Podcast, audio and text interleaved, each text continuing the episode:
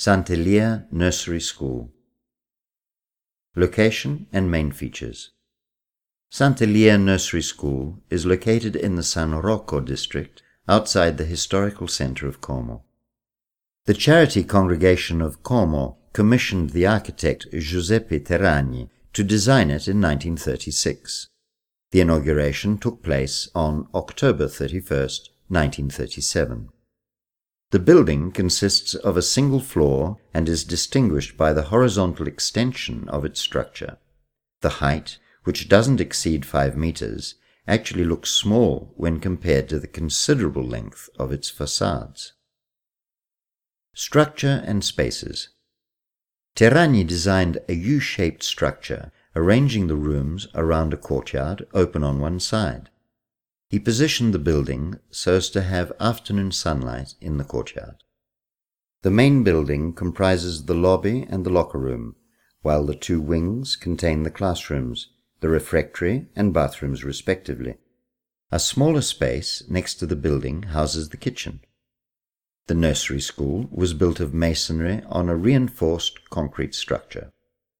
The interior is spacious and well lit thanks to the use of movable walls and large windows encouraging visibility and a direct connection to the exterior. The classroom size can also be considerably expanded towards the garden by using curtains extended between the building and external pylons.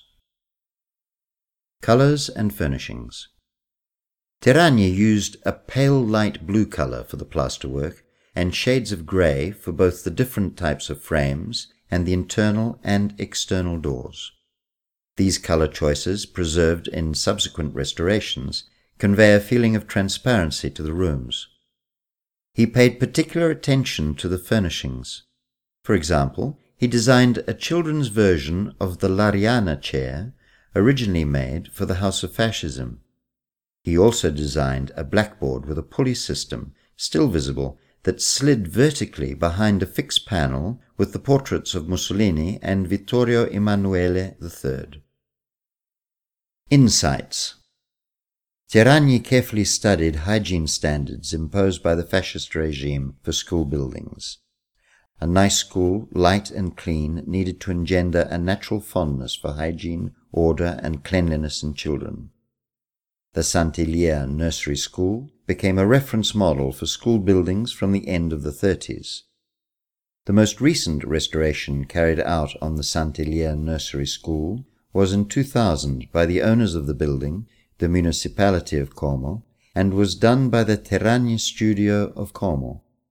The building continues to be used as a nursery school, thus respecting the original intended use.